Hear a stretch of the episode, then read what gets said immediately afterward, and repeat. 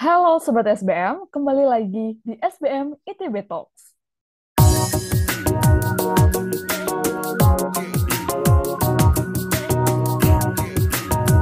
Hari ini bakal ditemenin sama aku, Angela, dari Kewirausahaan 2022. Nah, di SBM ITB Talks kali ini kita akan bahas topik yang menarik banget nih. Kita bakal berbincang-bincang seputar bagaimana peran HR di dalam sebuah perusahaan dalam mendorong ekspansi bisnis, terutama di masa post-pandemi kali ini. Wah, kedengeran menarik banget ya. Nah, kita akan mendiskusikan topik ini dengan pembicara yang sangat spesial, yaitu Kak Imelda Natalia. Kak Imelda adalah People Operations Manager at Lala Move, dan ia juga adalah seorang alumni dari MBA ITB. Wah, pasti Sobat SBM udah pada penasaran dong. Langsung aja yuk kita ngobrol bareng sama Kak Imelda. Halo Kak Imelda. Halo. Oh, apa kabar nih Kak? Gimana nih Kak? Ah, baik, luar biasa. Gimana dengan Angela? Baik juga Kak, puji Tuhan. Uh, makasih banyak ya Kak Imelda udah nyempetin waktunya untuk berbagi nih ke sobat-sobat SBM di SBM ITB Talks kali ini. Nah, boleh tahu nggak sih Kak, uh, kali ini Kak Imelda lagi sibuk apa nih Kak, yang lagi dijalanin sekarang?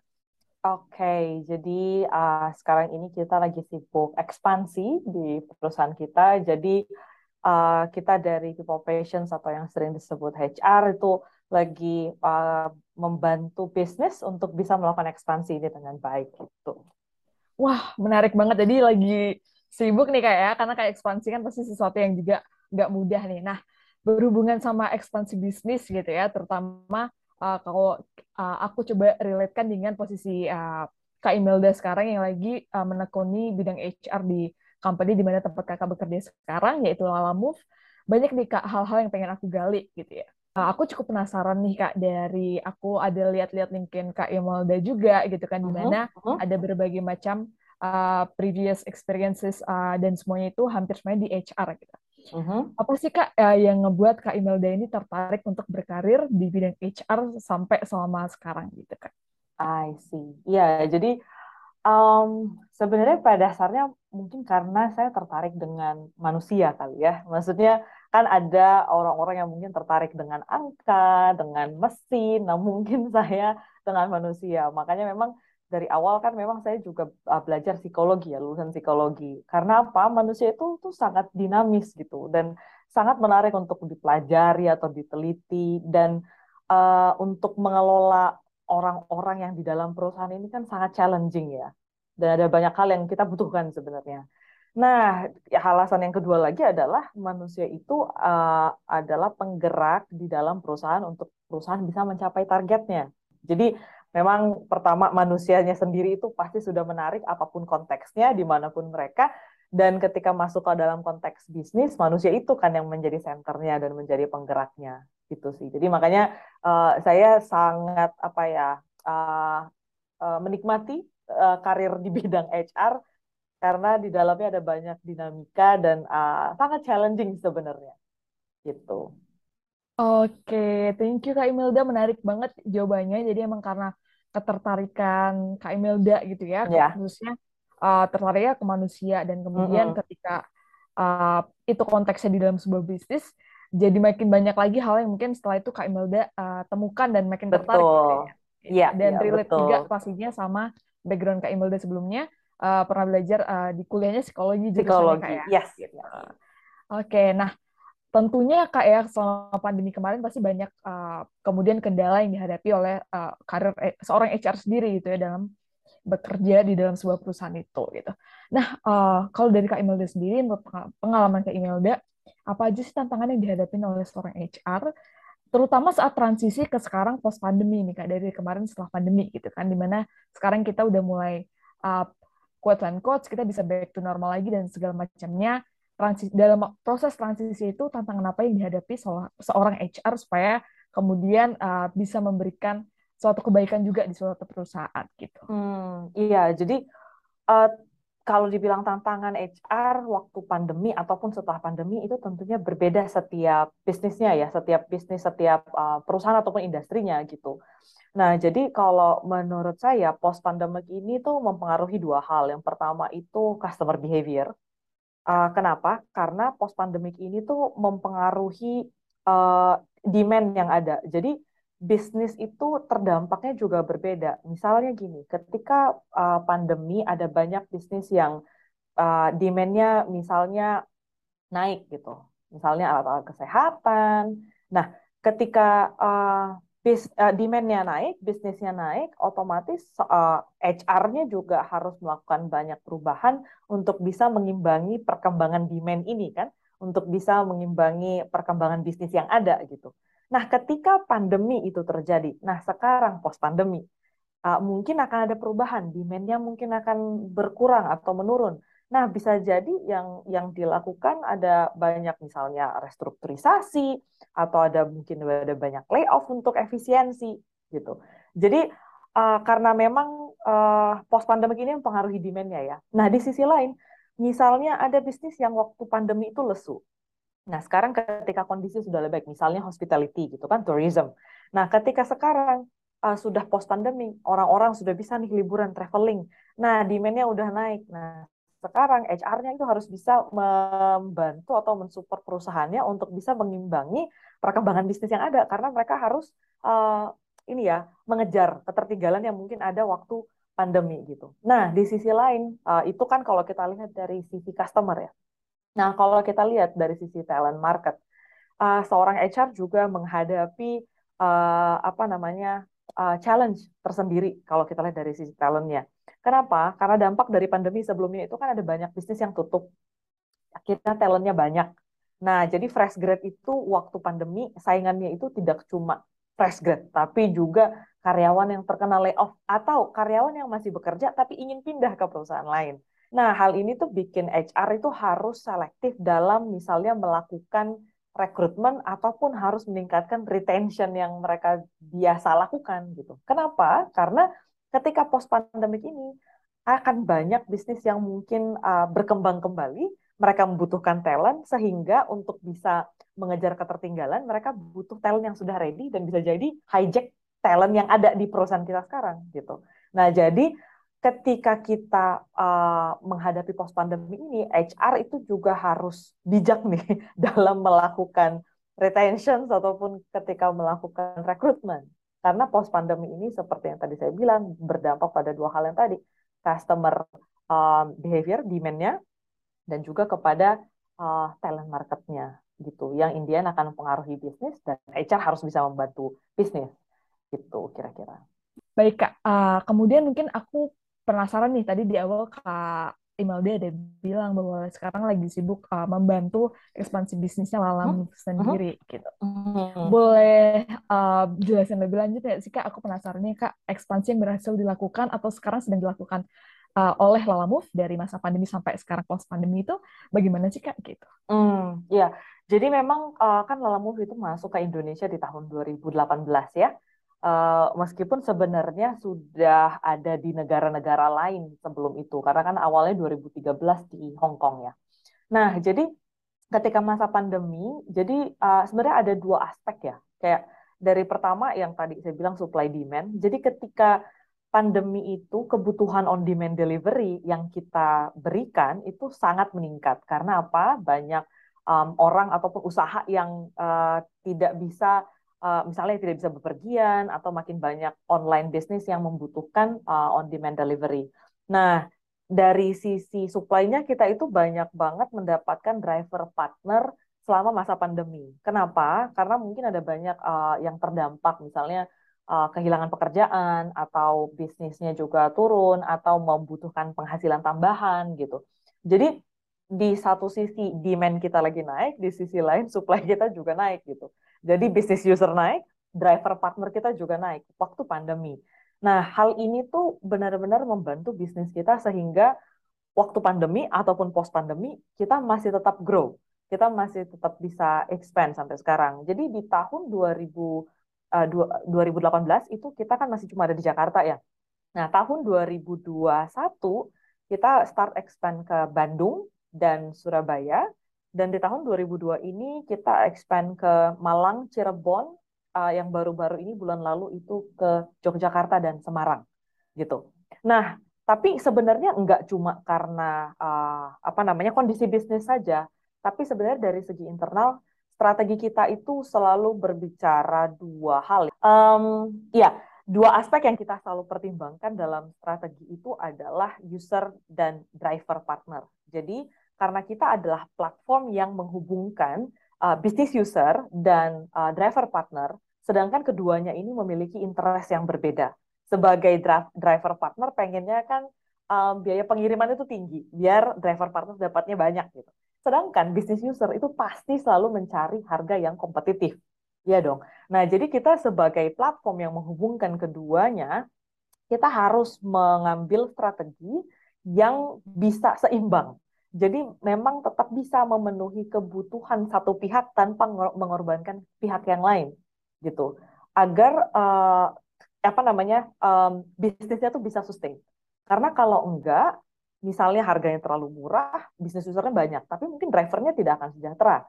Atau harganya tinggi banget, drivernya sejahtera misalnya. Tapi agak susah juga driver sejahtera karena mungkin bisa jadi ordernya tidak banyak gitu. Karena bisnis user selalu mencari yang paling kompetitif. Nah, hal ini itu selalu kita coba untuk seimbangkan. Nah, makanya ketika strategi yang kita lakukan setiap hari itu uh, selalu kita maintain ya, di, bertemu dengan kondisi bisnis yang sedang mendukung. Nah, ini yang menurut saya bikin ekspansi kita tetap bisa berjalan sampai sekarang gitu. Sedangkan kita mendengar banyak perusahaan yang mungkin uh, apa namanya keadaannya tidak cukup baik ya ketika pandemi ataupun post pandemi gitu. Sedangkan kalau di kita ketika pandemi oke okay, ya sekarang juga uh, oke okay, gitu uh, karena demandnya uh, cukup baik dan strategi kita juga bisa uh, catch up dengan demand yang ada gitu.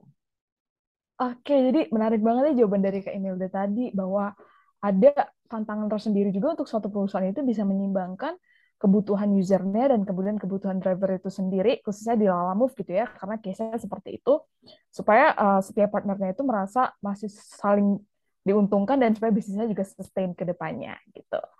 Nah, um, sebagai people operations manager di Lala Move sendiri nih Kak, bagaimana sih Kak uh, peran HR kemudian untuk membantu uh, Lala Move tadi berekspansi gitu Kak? Hmm, Oke, okay. Nah, uh, ketika kita ngobrol soal uh, people operations ataupun HR ya, dalam ekspansi ini partnya kita kan udah pasti HR, human resource ataupun people operations ya. Yang pertama pasti kita harus mempersiapkan manpower. Manpower uh, untuk kota-kota di mana kita berekspansi itu, di mana kita uh, hadir gitu ya. Kayak misalnya waktu kita awalnya cuma di Jakarta, Nah, kita masuk ke Bandung dan Surabaya, otomatis kita harus hire tim nih untuk bisa handle uh, tim uh, apa uh, operations yang ada di Bandung ataupun Surabaya. Nah, selain dari situ kita juga mendukung dari segi business operations-nya. Kenapa? Karena sembari misalnya menunggu tim yang lokal di kota itu di Bandung ataupun Surabaya ataupun kota-kota yang lain itu lengkap, kan harus ada dulu nih tim yang harus menghandle untuk ekspansinya. Nah, ini kita mungkin uh, akan uh, mengerahkan tim yang ada dulu nih yang existing, misalnya dari kantor pusat dari Jakarta. Nah, kita mendukung departemen yang sedang uh, handle untuk expansion ini untuk mereka bisa melakukan kegiatan mereka di kota yang baru gitu. Dari segi uh, lokasi bekerja, uh, akomodasi, bisnis trip apa pun itu gitu ya, training yang dibutuhkan itu kita siapkan gitu. Nah, selanjutnya lagi ketika misalnya tim di kota itu tuh sudah lengkap, Nah, kita kan berarti harus mulai nih on board tim yang baru dan tim yang lama itu harus sudah mulai handover. Ya kan? Karena tim ekspansinya sendiri sudah uh, tugasnya sudah selesai dan harus diserah terimakan kepada tim yang baru. Nah, kita HR itu harus membantu line manager itu untuk mempersiapkan mempersiapkan teman-teman tim-tim yang baru ini untuk masuk menjadi bagian dari perusahaan untuk dapat menghandle operations di kota yang baru gitu.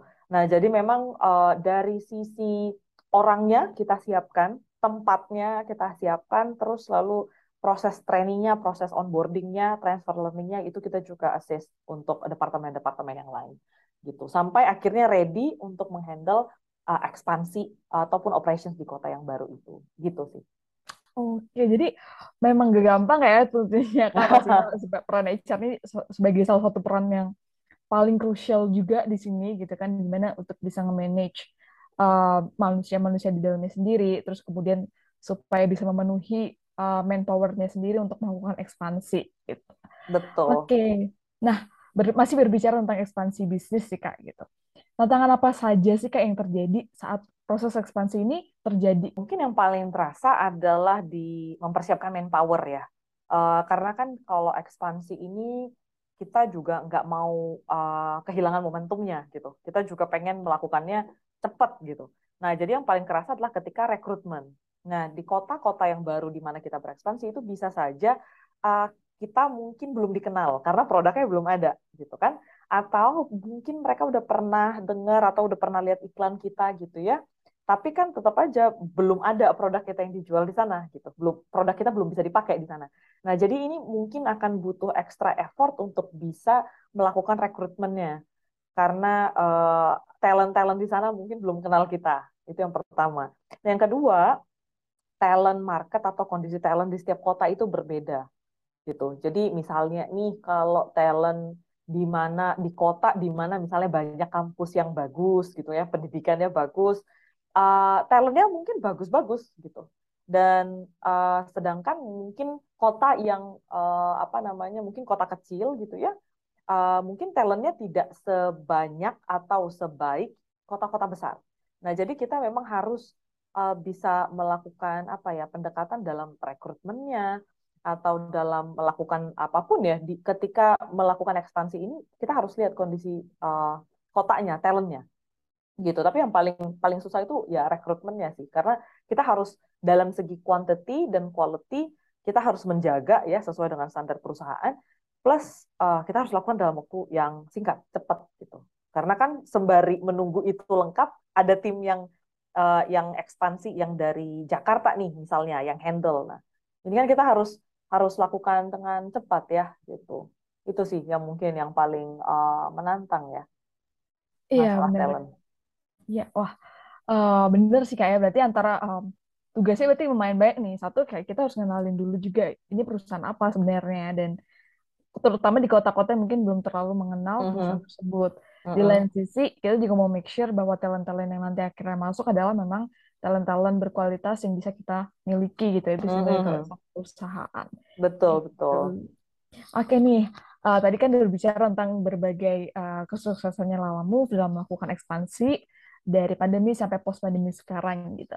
Nah uh, dari Kak Imelda yang udah uh, melalui hal-hal itu punya trik atau strategi khusus nggak sih Kak yang sebenarnya bisa dilakukan HR mungkin di mana pun gitu ya, bukan hanya di perusahaan di bidang tertentu untuk kemudian bisa support bisnis itu sendiri kak dari mungkin tadi uh, keberhasilan atau kegagalan mungkin yang pernah kak Imelda lalui gitu. Hmm. Um, kalau menurut saya uh, kuncinya mungkin kita harus bisa mengambil keputusan atau pendekatannya secara kontekstual ya. Uh, kita harus lihat konteksnya gitu. Kita harus lihat big picture-nya gitu.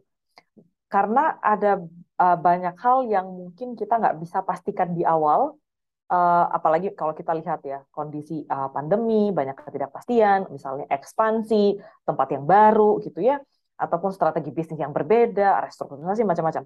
Tapi uh, kalau misalnya kita bisa memahami nih konteksnya dan melihat picture-nya, bisa jadi masalah yang sama mungkin solusinya berbeda ketika keadaannya berbeda gitu. Nah jadi uh, kalau misalnya saya sih selalu berusaha uh, untuk melihat uh, kondisi bisnis dan uh, melihat apa yang HR bisa lakukan untuk bisa mendukung mendukung uh, strategi perusahaan pada saat itu. Misalnya begini, waktu kita sedang ekspansi ke Bandung, kita tuh mengerahkan banyak tim dari Jakarta. Karena waktu itu sedang pandemi dan memang kita lagi susah hiringnya gitu ya, jadi akhirnya kita uh, memberangkatkan gitu tim yang ada dari Jakarta ke Bandung. Sedangkan ketika kita ekspansi ke Surabaya, kita sudah bi karena di situ tuh pandeminya sudah agak reda ya. Jadi orang-orang juga sudah mulai terbiasa, sudah beradaptasi. Jadi kita bisa sudah start dengan tim yang tim lokal gitu. Jadi udah nggak terlalu banyak tim yang dari Jakarta lagi gitu. Nah, jadi ketika misalnya kita dari HR melihat strategi uh, perusahaan ataupun goal perusahaan ataupun um, operations yang sedang dijalankan gitu kita harus melihat keadaannya, kita harus melihat kondisi perusahaan kita, kita harus lihat tujuannya apa, dan kita baru uh, mengadaptasikan gitu apa yang HR bisa lakukan. Jadi kita nggak bisa ke, ke wah biasanya kan kayak gini, ya udah harusnya jalannya kayak gini, nggak bisa gitu sih. Harus bisa fleksibel gitu dan ambil win-win solution ya jalan tengah. Mana yang memang bisa tetap mendukung perusahaan HR juga bisa harus tetap bantu gitu. Gitu sih kira-kira. Oke jadi memang perlu uh, apa ya untuk melatih juga kita skill kita untuk lebih adaptif dan lebih agile juga dengan segala perubahan supaya antara ekspektasi bisnis dan kemudian kemampuan atau resource yang dimiliki oleh HR sendiri itu bisa menyeimbangkan uh, tujuan dari ekspansi bisnis tersebut gitu uh -huh, kayak. Uh -huh. Betul betul. Oke, okay. oh udah dapat banyak banget insight sih hari ini ter, uh, dari Kak Imelda gitu kan seputar bagaimana HR bisa ngebantu ekspansi bisnis gitu. Nah mungkin sekarang uh, terakhir nih kak ya punya pesan gak sih kak untuk sobat-sobat SBM yang ingin mendalami lebih jauh tentang HR khususnya atau nanti mau berkarir di bidang HR setelah lulus dari perkuliahannya atau mungkin yang sekarang sedang mempertimbangkan HR itu sendiri. Gitu. Hmm yang pasti HR itu menurut saya satu bidang yang sangat menarik ya. Karena uh, dinamikanya tuh nggak ada habis-habisnya gitu. Karena kita selalu berhubungan dengan uh, banyak uh, karakter dan banyak uh, tipe manusia yang berbeda di dalam perusahaan. Dan uh, kalau menurut saya untuk bisa jadi seorang HR yang memang membantu perusahaan dalam mencapai tujuannya itu kita harus tingkatkan atau perdalam pengetahuan tentang bisnis ataupun tentang operations. Jadi orang HR itu harus sangat wajib mengerti bisnis. Jadi nggak bisa hanya mengerti uh, ah, HR-nya saja, tapi juga harus memahami betul perusahaannya targetnya apa, produknya bagaimana, partnernya siapa, kondisi di industri itu bagaimana. Sehingga kita bisa lihat talent yang dibutuhkan seperti apa, apa yang harus kita lakukan untuk meritain, dan banyak hal lagi selain itu gitu. Jadi uh, orang yang mau uh, buat sobat SBM yang memang mau mendalami lebih jauh atau mau berkarir di bidang HR, tingkatkan dan perdalam pengetahuan tentang bisnis. Agar nanti bisa uh, apa namanya uh, melihat big picture atau melihat satu masalah itu tidak hanya dari kacamata HR tapi bisa menjadi uh, apa ya bridge become a bridge between business dan uh, HR sehingga bisa membantu perusahaan dalam mencapai tujuannya gitu agar agar solusi yang dikeluarkan itu juga memang relevan dengan uh, kebutuhan bisnis yang ada gitu kira-kira. Oke, okay, thank you so much Kak Imelda untuk uh, last message-nya tadi untuk sobat-sobat SBM. Jadi jangan dilupain ya uh, sobat-sobat SBM semua yang lagi dengerin podcast ini bahwa peran HR tentunya itu sangat krusial terutama dalam upaya mendorong perusahaan bukan hanya dalam melakukan ekspansi, tapi juga untuk meraih kesuksesan-kesuksesan bisnis yang lainnya gitu ya. Apalagi di masa transisi ini di mana kita perlu memanage dengan baik manusia-manusia yang ada di dalamnya gitu. Dan untuk sobat SBM nih mau menekuni profesi HR ke depannya, uh, jangan lupa juga yang paling penting untuk bisa melihat helikopter view-nya itu sebenarnya untuk memahami bisnisnya itu sendiri. Jadi jangan bilang bahwa oh HR hanya perlu memahami uh, ilmu tentang manusia, tapi juga sebenarnya tentang bisnisnya itu sendiri. Jadi tentang operationsnya, marketing dan segala macam supaya dapat talent-talent yang tepat dan akhirnya perusahaannya juga bisa meraih kesuksesan. Gitu. Semoga dari perbincangan kita hari ini kita bisa dapat lebih banyak pengetahuan dan sobat SBM sekalian bisa dapat uh, pencerahan lebih lah ya untuk nanti kemudian uh, siapa tahu ada yang mau berkarir di HR gitu seperti Kak Imelda. Gitu. Aku mau ngucapin makasih banyak nih ke Kak Imelda sekali lagi atas kesediaannya dalam bincang-bincang hari ini. Semoga sukses selalu ya Kak, dan kita bisa berjumpa lagi di lain kesempatan. Thank you Kak. Thank you Angela. Wah, Sobat SBM sayang banget nih sesi kita kali ini harus berakhir. But don't worry, karena masih akan ada banyak episode-episode selanjutnya yang tentunya topik dan pembicaranya nggak akan kalah kerennya. Jangan lupa untuk klik tombol like, comment, dan subscribe di channel YouTube SBM ITB, dan follow juga akun Spotify SBM ITB. Sampai jumpa di episode-episode berikutnya.